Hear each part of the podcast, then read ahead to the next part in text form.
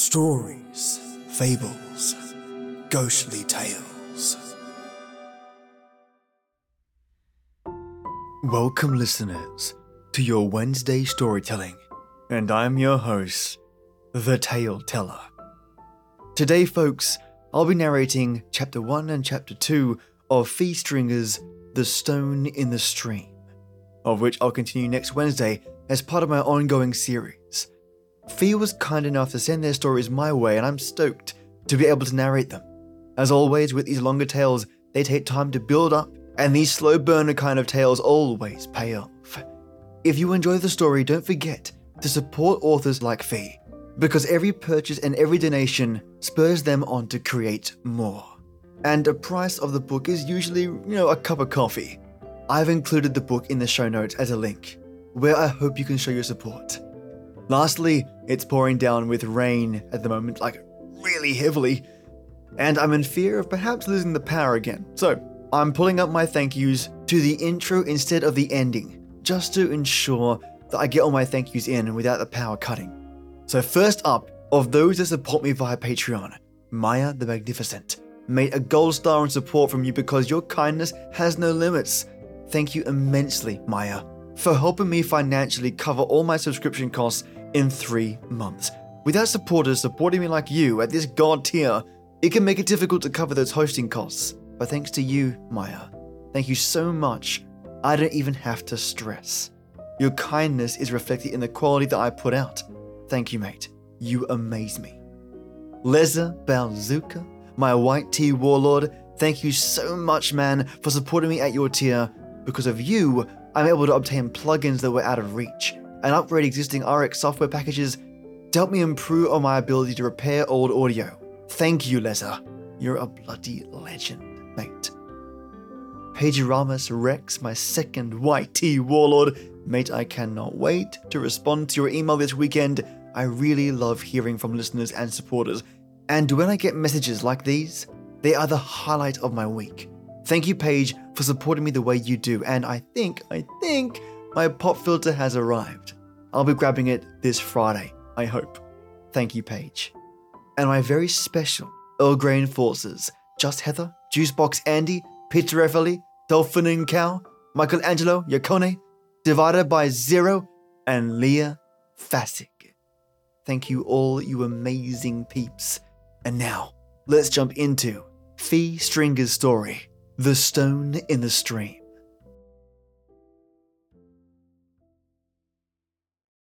The Stone in the Stream. Part 1 The dirt is hot in the summer, but for only a moment if you are plunging your fingers into it. The dirt goes from hot and sunny quickly to the cold and dark just beneath the surface. This is where the objects that have been there for more than a day find themselves, waiting for fingers to find them. In the side of a dune, by a pond, on a beach, beneath the stones in a backyard garden, in a forest, or in one's own mind.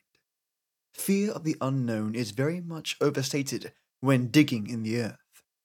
It is an act of hope.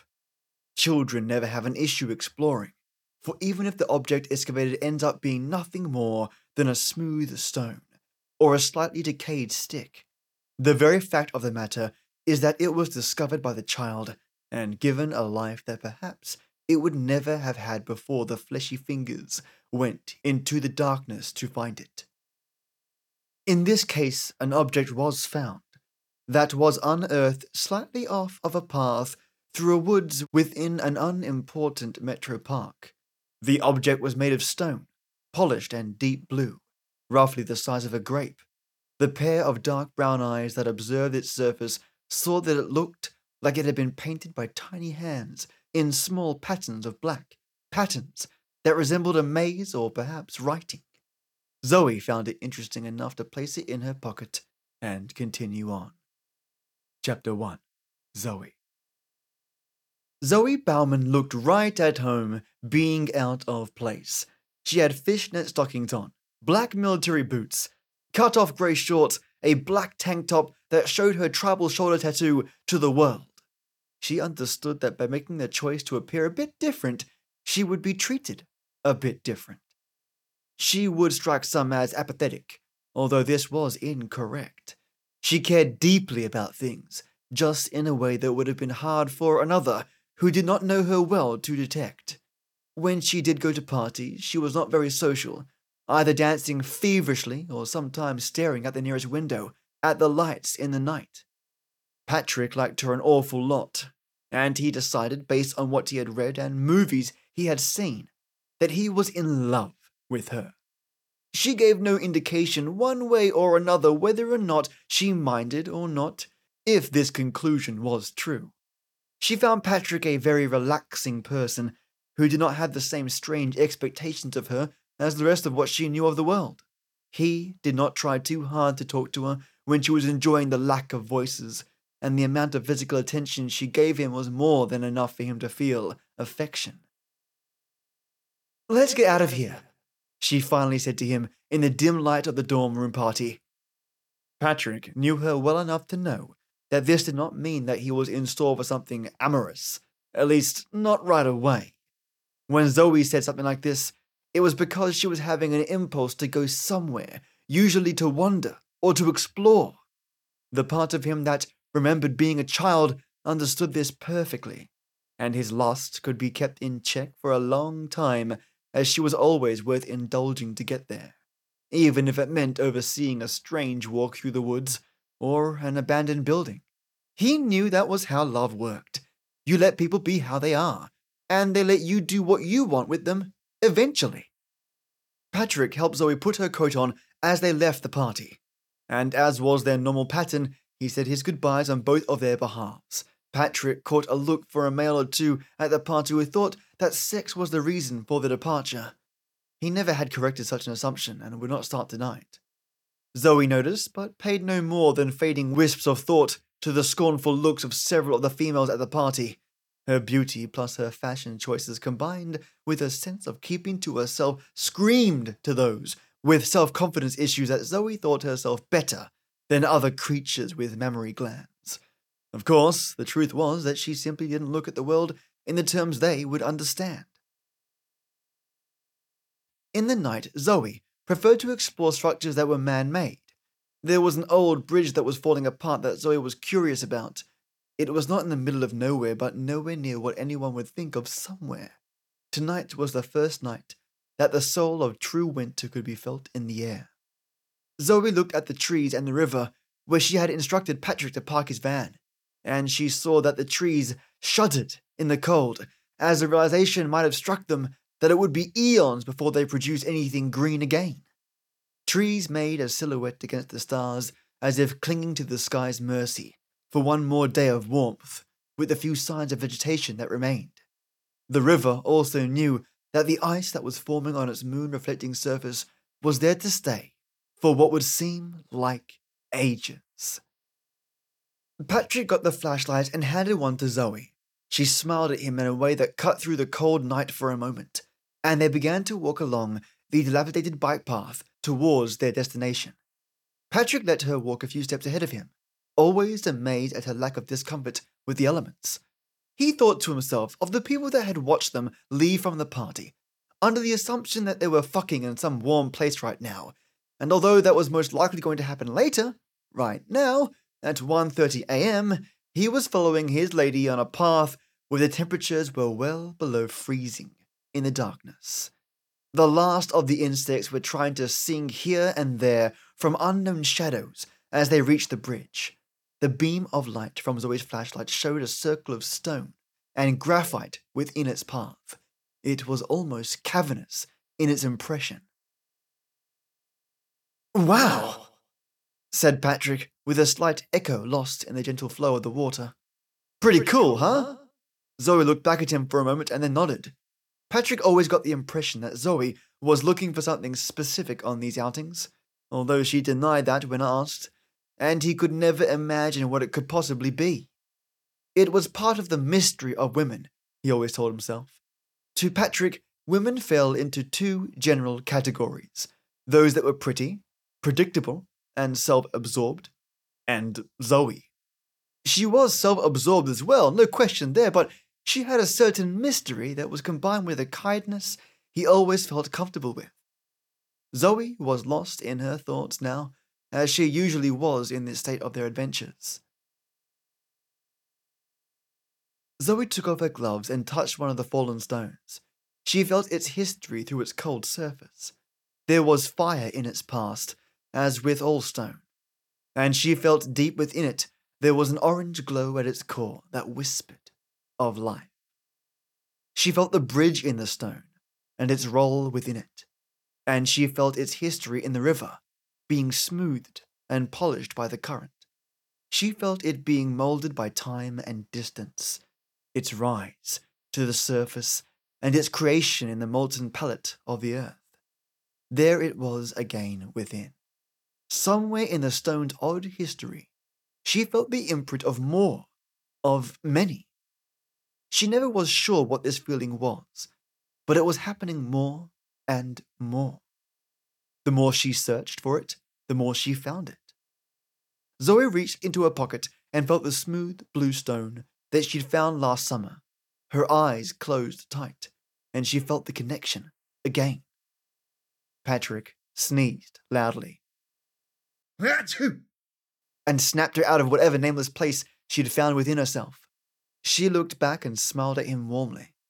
He had escorted her yet again and made her feel safe for her odd, nameless ventures. He smiled back at Zoe, and there was no discomfort in his gesture. The next morning, after Patrick had his fill of physical pleasure from her, and she from him, he left for class and she returned into a deep sleep. She awoke from a sound at her front door, shivering from whatever dream had been interrupted by the sound of the mail coming through the slot. Zoe lived in a house that had been divided into several apartments, hers being upstairs and having a living room and bedroom, a small bathroom, and a small kitchen. They shoved the mail through the slot in her door at the bottom of the stairs that opened to the outside.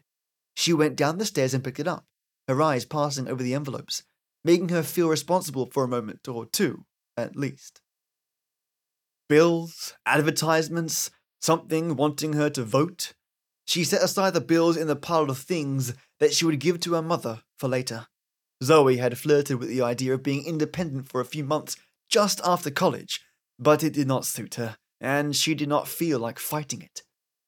Her mother felt enough guilt about how her stepfather had treated her growing up so that Zoe would most likely never have to worry about self sufficiency again. She looked at the three fish in the tank, named Apollo, Wagner, and Hubble, respectively, as their all seeing eyes moved back and forth in the microcosm of her tank. The fish held much more memory than most people would give them credit for, their very existence holding the infinite sea within their movements. She could imagine at a time when the world would have been simply waves and stars, and everything that was beneath the surface continued on without the confines of human pain. She closed her eyes and floated on her back in the sea of imagined memory, staring up at the infinite stars above and feeling the infinite fathoms below. This was something that Zoe had done before, these little visits into herself and what she thought it might have been like eons before and sometimes after. Something changed this time. Something was different. She was enjoying the sensation of the waves licking her ears and the sides of her face when her eyes caught something in the sky above. She had often populated her mind's eye with shooting stars, comets, and bands of cosmic beauty before, but there was something that was in her mind now that she had not remembered conjuring into a fantasy. Three of the brighter stars, slightly off to what she imagined the south were, oscillating in a perfect triangle. They looked every bit as peaceful as the rest of her self made vision, silently moving there as if they had always occupied that part of the night. She slowly opened her eyes and found Apollo moving in his usual pattern while the other two were apparently resting behind the stone arch she had placed in the tank. It was not in Zoe's nature to feel panic or to worry about things all that much, but her curiosity burned now with questions, and she had to admit to herself that it did contain a fair amount of concern. The last time her mind had begun to act beyond her well, it nearly ended her life. It had been when she was 17 years old, and her mother had been convinced to leave with her stepfather Andrew to go drinking yet again. That was the first time that Zoe remembered what it felt like to lose her mind, at least for a while. The details of that evening were strange. She had been found rocking in a corner, sobbing to herself the next day when the paperboy had heard her and became curious enough to look in the window. She had not blacked out. She had remembered everything that she'd experienced that day. The problem was not what had happened, it was how she reacted to the normalcy of the world around her that made it so difficult. She had been eating cereal from a bowl, and she had just poured the milk. The cereal box tipped over and fell to the floor when she had tried to put it on the table. A small amount of Chex scattering on the floor around her. Her eyes locked onto the mess, and she did not move. Instead, just staring at the floor. In her mind, she felt the vibrations of the impact still echoing. She felt the air being displaced as the Chex spread out from the top of the box.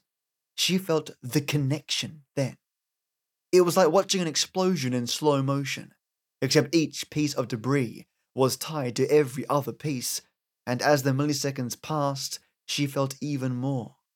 She saw the connection that the box had with the floor, how the spinning items of cereal were affecting the room, the light and shadow, and the house. The moment passed, and she got up, located the broom and dustpan, and swept up the evidence of her accident. Her mind had felt like a still pool, and this incident had caused a small pebble to be thrown into the surface, making waves and ripples in all directions. She barely noticed the fact that she had finished cleaning and started eating. The next moment she felt the connection was about five minutes after she had finished eating. She had stepped outside and the screen door's spring had not been working properly as it slammed itself shut behind her. The sound was nothing new, and it did not startle Zoe in the least. She felt the impact of the door and she felt it affect everything around her, and more frighteningly, everything that was not around her. The effect of the door she could feel in the nerves of the insects in the walls of the house, the grains of pollen in the air, the clouds above, stars that were unknowable, all were affected in some way by the door's slamming. And Zoe had a sense of all of it at once. The feeling had passed enough for her to compose herself and get back into the house. Even though time had passed, she still felt the resonance of the falling cereal box left echoing around everything she knew and reaching out into places she did not.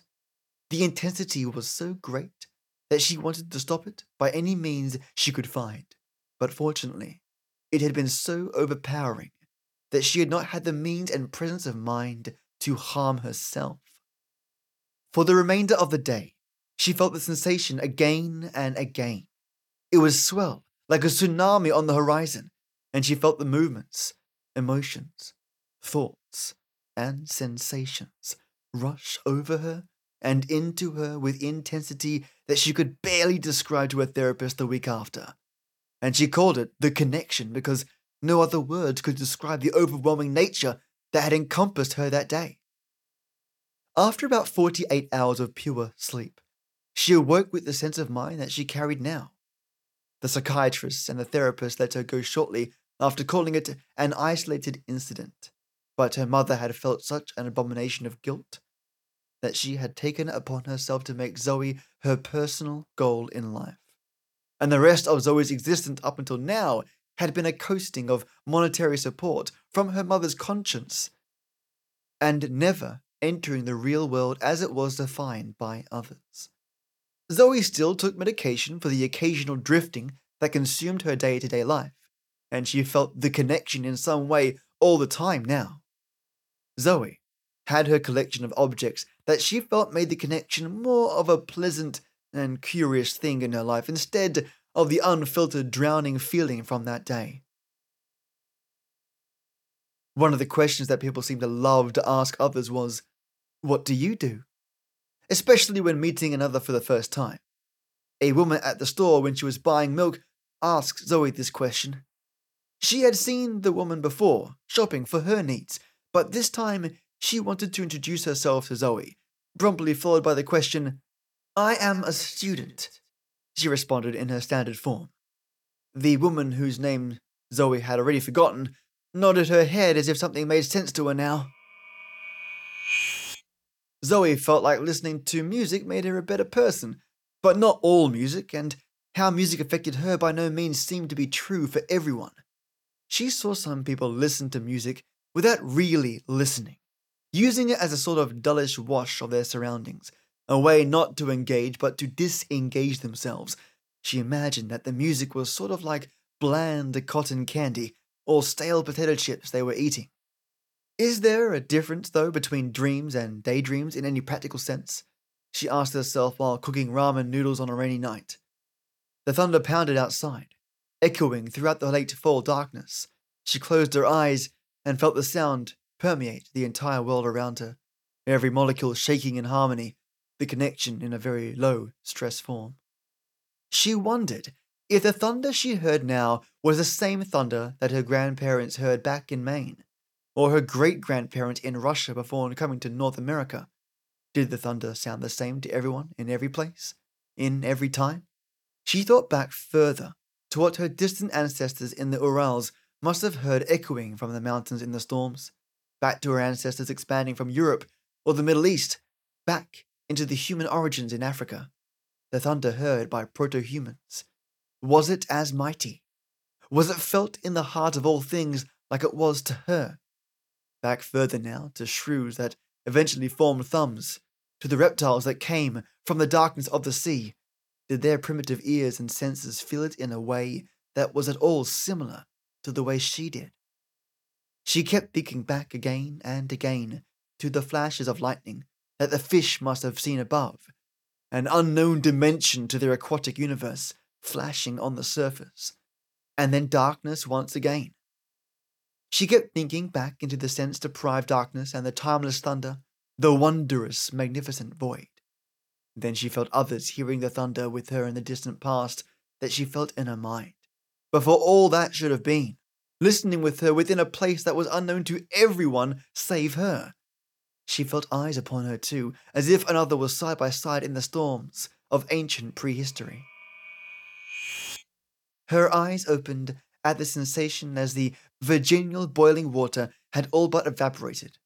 Her dinner never placed in the scalding liquid to be eaten, the saucepan now ruined by the consistent fire from beneath.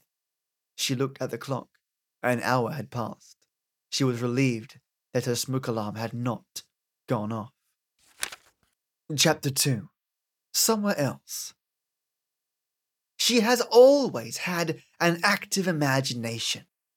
This was a phrase that Zoe heard quite often in her life, usually in an attempt to discard an observation that she had vocalized, or a way at looking at things.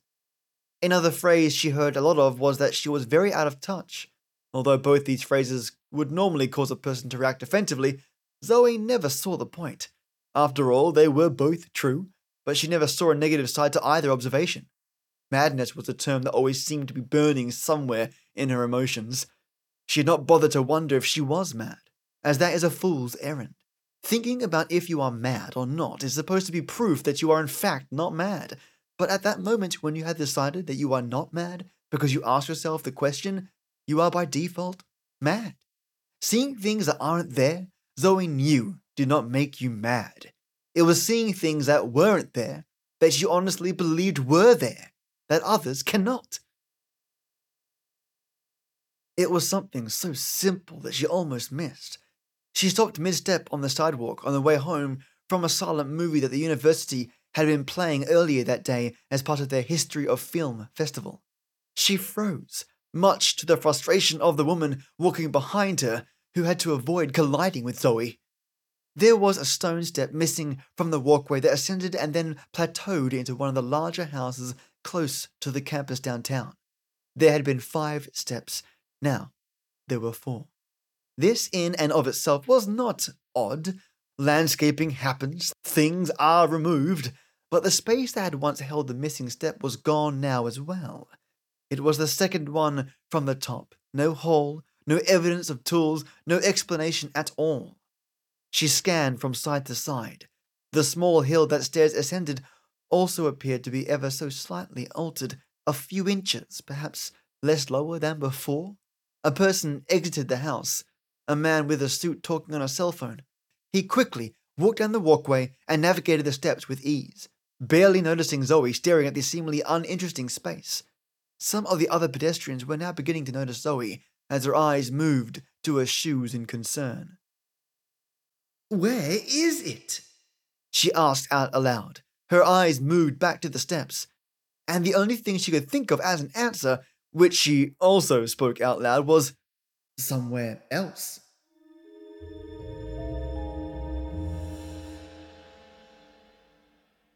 The sex that happened that night stood out in Patrick's memory. Zoe was doing something that he rarely saw her do. She was having sex to take her mind off of something else, and therefore she was being much more intense than usual. This, while making Patrick physically happy, as it would most males of the species, gave him the urge to also try to be sensitive to what might be on his girlfriend's, or whatever category she might fit in, mind. About an hour after the sexual part of the evening was done, Patrick found it within himself to ask, Zoe, are you okay? She smiled faintly, her mind clearly in other places. Yeah, Pat, I am. It's just. Her voice trailed off, as it often did when he spoke with her. She refocused and continued. Have you ever seen something that makes no logical sense at all? I mean, not like the usual people, just. She trailed off again. Patrick, in an attempt to follow what she was saying, nodded and replied. Well, yeah, of course, babe. I mean, the other day, I was putting some gas in the tank, and this dude who was in the parking lot just started looking at his wallet and screaming at this other dude. And then he looked at his wallet again and calmed down like nothing had happened, like he found what he was looking for, and everything was all okay again. She held eye contact with him for a moment longer, as if waiting. Anyway, so yeah, no sense at all, right? He had a certain pleading quality in his voice when he was hopelessly confused. She looked slightly annoyed and sighed before she spoke. Not exactly what I mean, but okay. This was a dismissal of sorts, that he knew, and he knew better than to press. He also knew that whatever it is she was trying to tell him, he had missed by miles.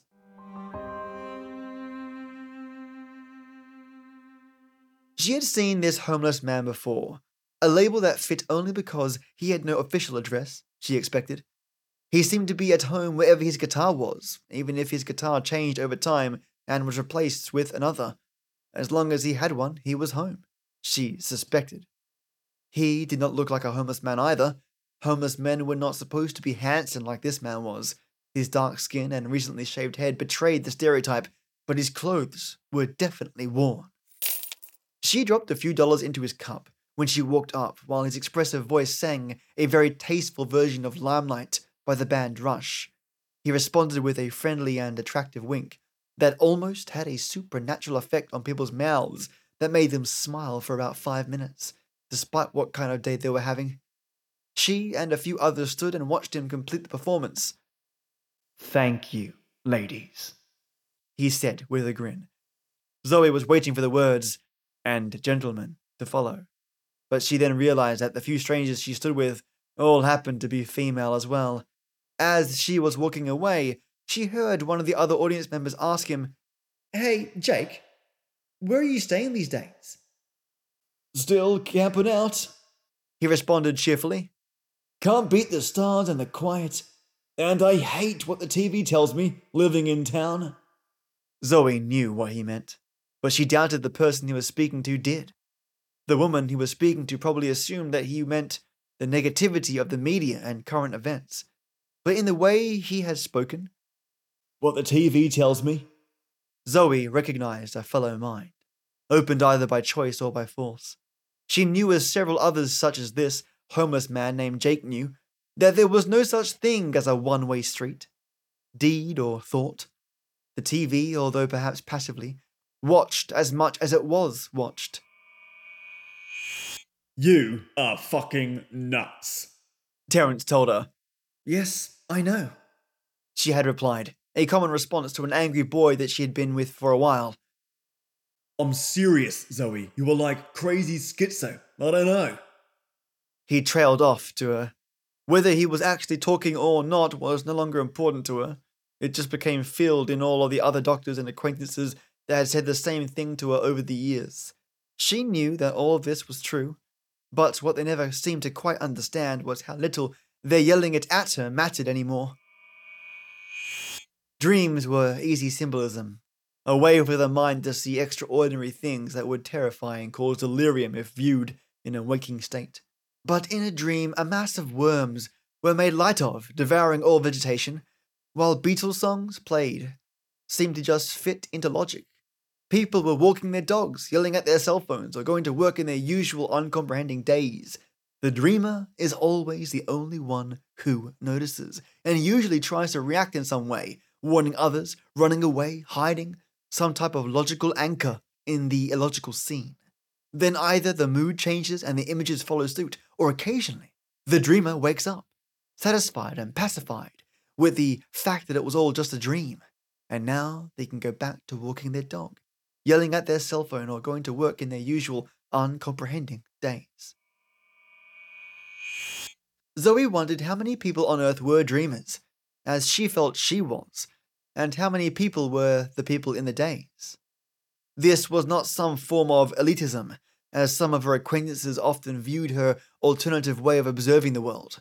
On the contrary, it was an odd place to find oneself, knowing that people around you were unaware of the unfathomable things happening around them, as they followed their unnoticing dream program, ignoring all of the colors and mystery that was all around them all the time.